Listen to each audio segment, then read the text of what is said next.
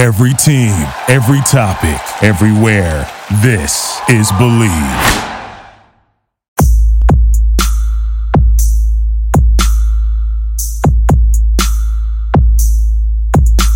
Hello everyone, this is Paul Brennan, PGA Professional with Bleav in Tennessee Golf here on the Bleav Podcast Network, the number one podcast network for professionals. Do you believe?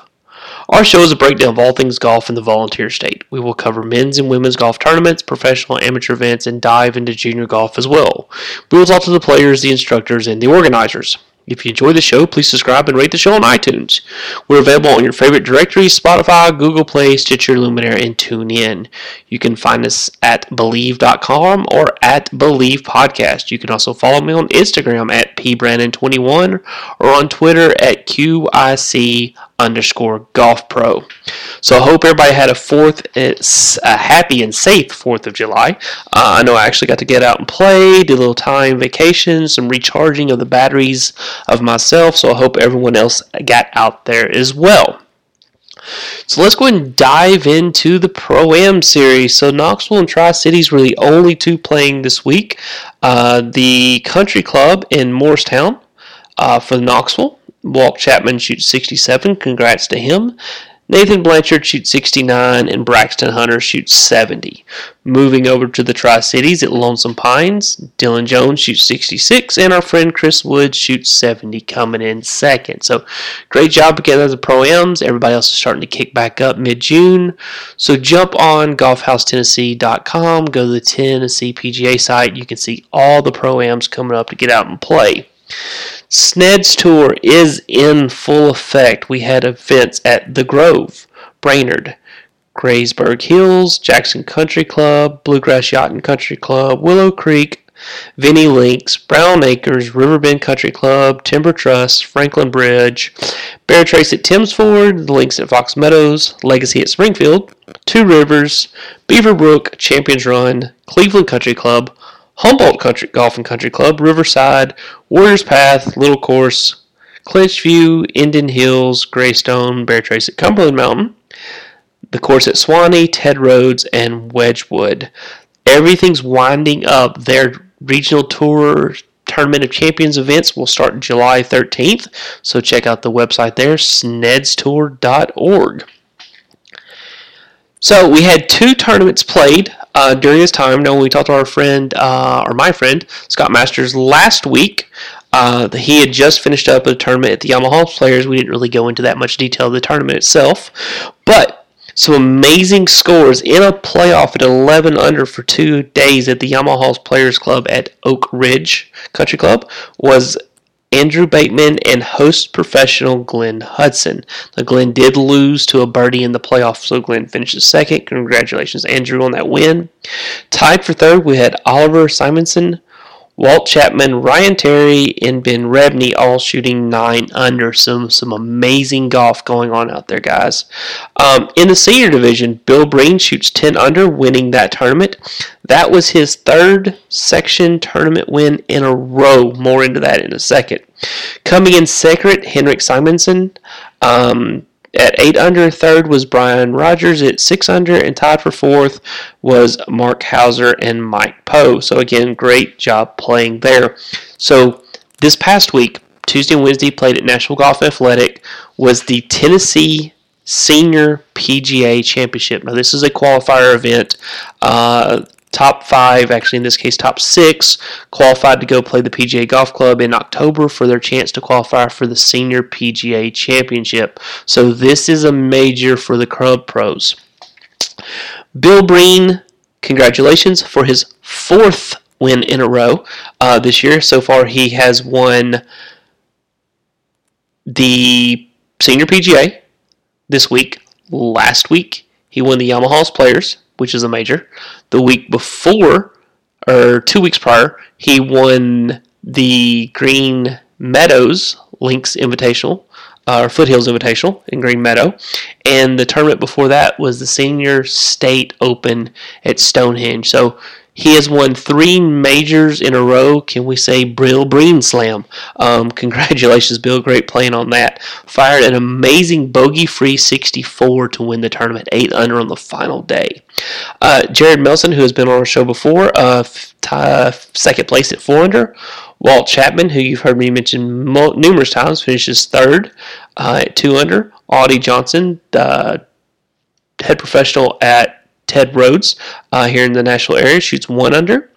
And Jake Reeves and Henrik Simonson shooting even. That rounds out your qualifiers to go to the national event. So, again, great job there, guys. Um, lots of golf being played. I hope you're getting out playing some too. Lots of good golf being played. Um, there's a reason I hadn't been playing a lot of these tournaments. Um, so, we'll work on my game and get it there soon. But anyway, catching up from the fourth. Again, a lot of tournaments and a lot of things going on. PGA Tour back for its fourth week. We saw the amazing Bryson DeChambeau show this past weekend, um, leading into two tournaments back to back at Memorial on the PGA. That's going to be really cool and fun to watch to see how they do that. So we're going to jump right into the listener questions. Uh, first question coming in from Instagram from Keith is asking more information about the strokes gained and kind of leading into the Bryson uh, DeChambeau. How is he able to lead both driving and putting strokes gained?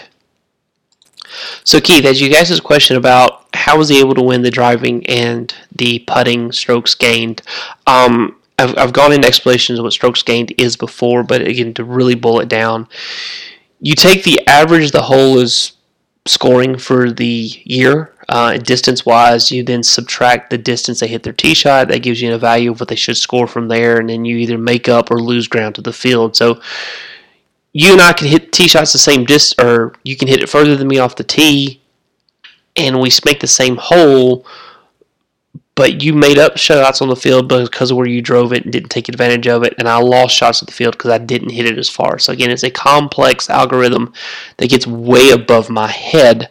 Um, but what was really absolutely amazing is this past week Bryson led the field in strokes gained with 6.672 cumulative shots gained on the field for the tour. And it just means that he's hitting it so far past the average tour pro that he's making up six shots over the course of a tournament um, from where he's driving it. So he's having a lot more wedges and short irons um, than the average tour pro. And again, everything is based on the average as you go through this. But what's even more impressive, Bryson's always been an amazing ball striker. He won the NCAA's uh, when he played at uh, Southern Methodist um, his junior year. And is won five times on tour already, back to back in the playoffs last year, so we know he's a very good, but he is a streaky player. He's on or he's off. Um, and the one area that's tend to give him more problems is actually the putting. Um, I know he's gone to the uh, SIK putter, which actually has multiple lofts across it, so no matter where you hit the putter, low or high on the face, you get a consistent roll off of it. And he's gone to that longer arm lock style putter as well. Um, but he was able to make up 7.83 shots on the field uh, over the week for 72 holes putting. And again, just means he beat the average guy by seven shots putting. So six shots off the tee, seven shots off the greens, yet he only wins by a couple of shots. So those numbers can be misleading, Keith. So again, there's you can search on Google how to figure golf shots, strokes gained, and it goes into the complete algorithm. But it's an amazing concept to see somebody being this good off the tee and in the short game. It's not just one thing. We for years we've seen Rory dominate. We've seen Dustin Johnson dominate off the tee.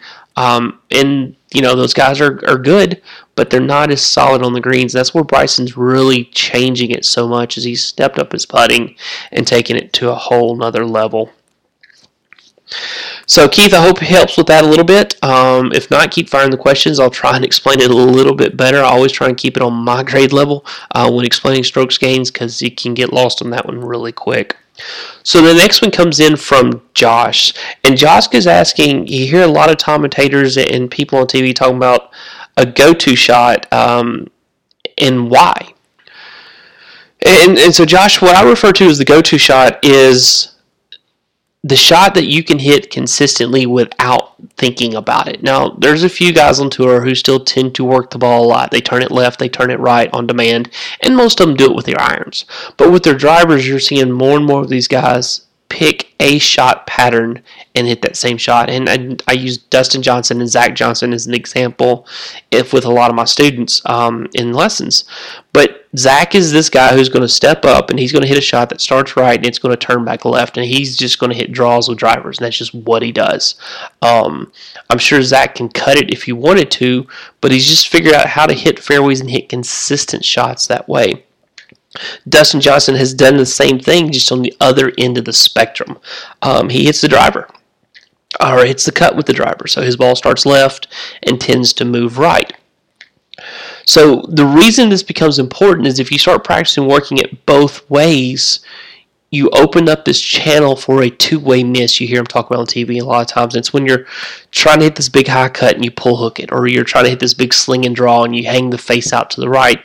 And it's because you practiced all these different timing drills. And I always compare golf to reaction sports as much as I can, um, and, and looking at free throw and basketball shooting. So when you're shooting a free throw, it doesn't matter if you're down by five or up by one you shoot the shot the same way. You do the same process. You do everything from the free throw.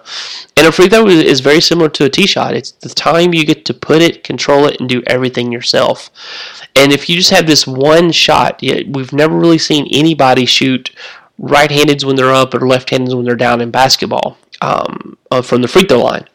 And so if you just have this one shot that you work on all the time under pressure, you're going to have a better chance of pulling that off. So Josh, I would tell you pick a cut, pick a fade, pick a draw, pick a hook, whatever you prefer, but work on that one shot, how to put your tee shot in play on every hole, whether it's a dogleg left or dogleg right. Um, we actually saw some shots at um, some shots on the first hole today at the tournament. Mickelson was playing with Jordan Spieth, and Mickelson hits his shot that starts in again. Mickelson's tendency um, had a driver that leaks slightly right to left. Uh, that's why he's played Augusta so well. Um, and so he starts his driver down the right side, has this little cut, drives it over the bunker right in perfect play. Jordan Spieth steps up to control the same ball flight. Jordan hits a three wood, um, and Jordan starts it down the right center, turns it over to the left side of the fairway, and again in good shape just to start off the hole. But both these guys were working it in the same direction with their go-to shots. Jordan just knows that if he's under pressure and has to put it in play, he's going to hit that three wood, and Mickelson is going to live and die by the driver and the wedge. So you know he's always going to hit the most amazing, terrific shots there. But Josh, like I said, pick a shot that way you can line up at a target and get a predictable miss, and you'll start increasing your fairways hit just by trying to hit the same shot over and over. Work your irons if you need to. I understand cutting it back to certain pins and drawing it to pins, but my recommendation off the tee, find that go-to shot, hit that one, make it work, make it count. So now that Josh has figured out how to hit some more fairways, let's jump over to Will's question about practice. And Will's question is when you go to the range to practice, what are you working on? Well, Will, that becomes because the conversation between you and your instructor. Um, I know what I'd have my students do is if we're working on a particular drill, and I'll I'll use one of my students' example. Uh, he was in for a lesson yesterday, and actually I saw him for a practice today but we are working on shortening his swing for a little bit more control um, under pressure, being more stable and more consistent. And so in the lesson yesterday, all we did was hit basically half the three quarter style shots. Uh, I placed a noodle next to the arm um, and let him hit so his hands never can make a full swing. Did that at first to get a feeling for it, cut him loose, and then all of a sudden what he feels is three quarters is really as far as we need to make a swing, looking very much like a, a Dustin Johnson, a little over three quarters, maybe 80% at the top. And he doesn't lose any distance because he's able to hit the middle of the club. So when he comes in for his practice today, all he basically did is make short backswing, long follow through. So trying to hit it as far as he can from a short position. So getting used to making shorter swings to get that under control. So, Will, whatever you're working on with your coach, um, look for some practice drills. I know one of the ones I recommend is if you go out for a small bucket of balls, uh, and we'll just use this kind of punch drill as an example. So, for the first 10 shots, I would tell my student, don't even worry about where the ball goes. Just focus on the short backswing and follow through. And we're going to do that 10 times. The next 10 balls, and again, we're saying a small bucket here, which is about 30 balls. The next 10, shots 11 through 20, we're going to do just a little bit longer swing, but we're going to be mindful of where the ball is going. And this is going to be the, the feedback I want from my student. Was it turning left? Was it going straight? Did it feel solid? Just information feedback that lets me know the practice is working, or maybe I need to prescribe another drill. Uh, and then the final 10 shots, a little bit more of a full swing, but we're still thinking about it. We haven't shut our brain off yet. Um, so when we're doing drills like that, I want to, my students to focus a lot on the process of it and just kind of report the results. We'll get good results once we perfect that process. That's one of the things, things I talk about with all my students. Um, but it's just getting you into that motion of doing the same thing over and over again until the results become more automatic or predictable. Um, so, Will, next time you go out to the range, whatever you're working on, break it up into thirds, a little small bucket. Do the first 10 doing your drill, the next 10, a little bit longer version of the drill, and then the last 10 just kind of making the full swings with the drill. Going over to Instagram for our next question. Scott is curious of how to select what tees to play when playing with his nine year old son. So, Scott, one of the big things I'm a, a huge promoter of, and, and Jack Nicklaus and, Paul, and uh, Arnold Palmer came up with this idea and pushed it years ago, but it was the Tee It Forward program. Uh, and what the Tee It Forward program does is based on how far your tee shot goes, it makes a recommendation of the golf course you're supposed to play. And I know we've talked about this before, but Scott brought up the question, so I'm going to go ahead and go there. But when we watched the Wendy's Three Tour Challenge for years, where the LPGA, the PGA, and the Champions Tour would get together and play, what you would find is they would make the par threes equivalent to the iron. So taking the average player, and, and we say that the uh, an average guy hits a seven iron 150 and uh, an average girl hits it 135 you want to make those two holes the same so that everybody's hitting seven iron that hole. Now it's harder to do with drivers because people hit their drivers so much further but that's what they're always trying to do is once you figure out that percentage of how much shorter a hole should be based on your length that's the tee you should play so Scott, however your nine, however far your nine-year-old hits it, um, and you can actually go to uh, just Google search uh, Tee It Forward uh, club calculator or distance calculator, and it kicks out a really detailed um, recommendation on this. But so, if a tee shot goes 100 yards, then that recommended nine hole golf course or 18 hole golf course actually um, is somewhere between 2100 and 2300 yards. So it's a great little course here in uh, the franklin area the, the par threes. Uh, i know with my daughter when we go out to the play the golf course uh, i put her at 150 yards to tee off uh, with her tee shots, and then on the par threes, I put her at 100 yards. So get her used to playing where she's hitting the driver up there kind of close to the green. She can chip on, and then from the par threes, she can hit some kind of hybrid or long iron um, into that green. Uh, if the tee shot goes about 125 yards and you move that out to 2800 to 3000, you jump all the way up. Now, again, this does 150, 175, 200, so you can check all that out. I won't read all the numbers off to you. But as soon as you get to uh, somebody able to hit their driver 275 yards, now they need to be playing golf courses that are 6,700 yards or longer. And that's what you see most of the guys uh, playing on the tours, uh, the PGA. If you look at the, the distance of 250, uh, then those golf courses are going to be about 6,000, 6,400. And that's going to be the shorter golf courses on the uh, Champions Tour or even the longer golf courses on the LPGA Tour are going to be around that 6,000, 6,200 mark. So the, the governing bodies do a really good job of making sure everybody's playing on level playing fields the best they can. Again, you can't control people like DeChambeau who rebuild their golf swing and pick up that amazing distance. You can't handicap um, the shorter hitters um, that can't move it out there that 300 plus like he's able to. So, but they do a really good job of making sure the par threes are going to be equal, the par fours are going to be as close, and then the par fives are just you know open game to everybody, whether you can get there or not. All right, so going back over to Twitter, this question comes in from Matt on club selection around the green so Matt was asking me about seeing a lot of shots over the weekend. The guys were opening the blades and, and hitting those flop shots, and he, he's asking, when do you hit the high shot? When do you hit the low shot? And when do you choose to hit the, the what club to choose from? So, Matt, one of the biggest things that I go into with this um, is, again, kind of going back to Josh's question earlier with your go to shot. Um, I recommend my students hit the same type of chip, a pitch, approach shot from 40 yards in, you know, roughly 70, 80% of the time. And that's not an exact number. I would say hit it 100% of the time, and the lie or the conditions will change that a little bit.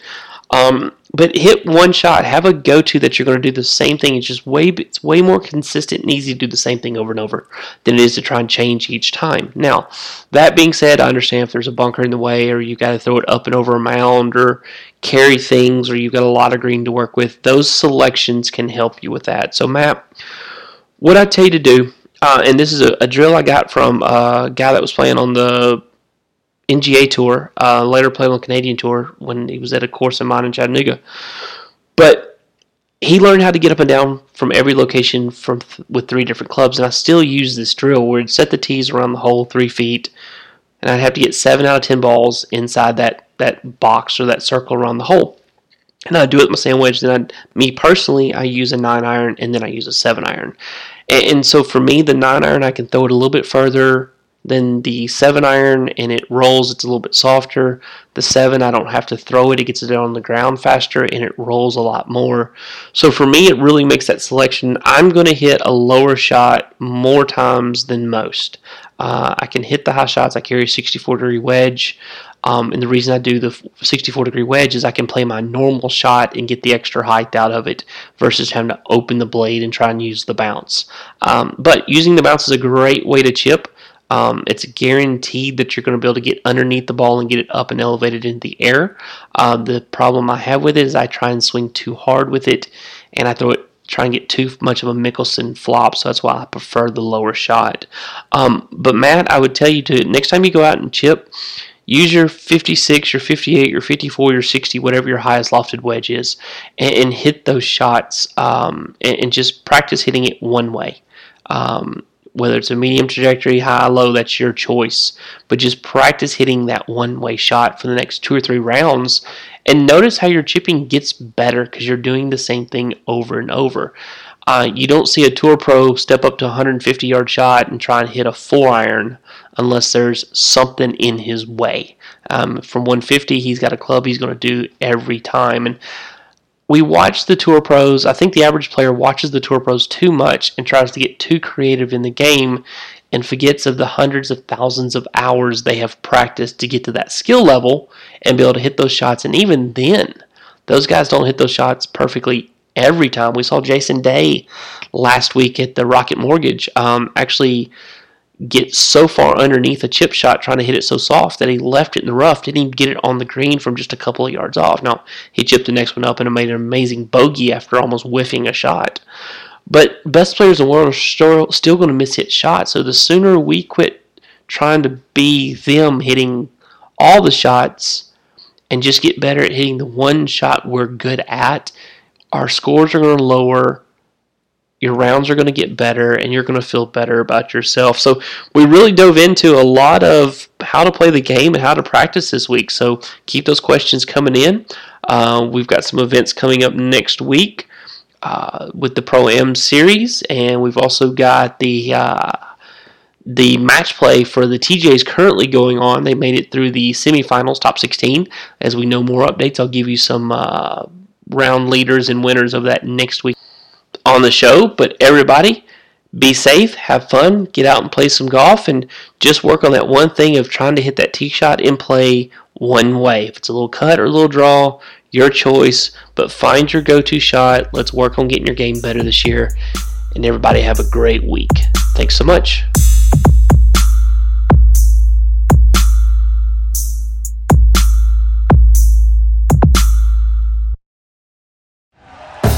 Thank you for listening to Bleav. You can show support to your host by subscribing to the show and giving us a five star rating on your preferred platform.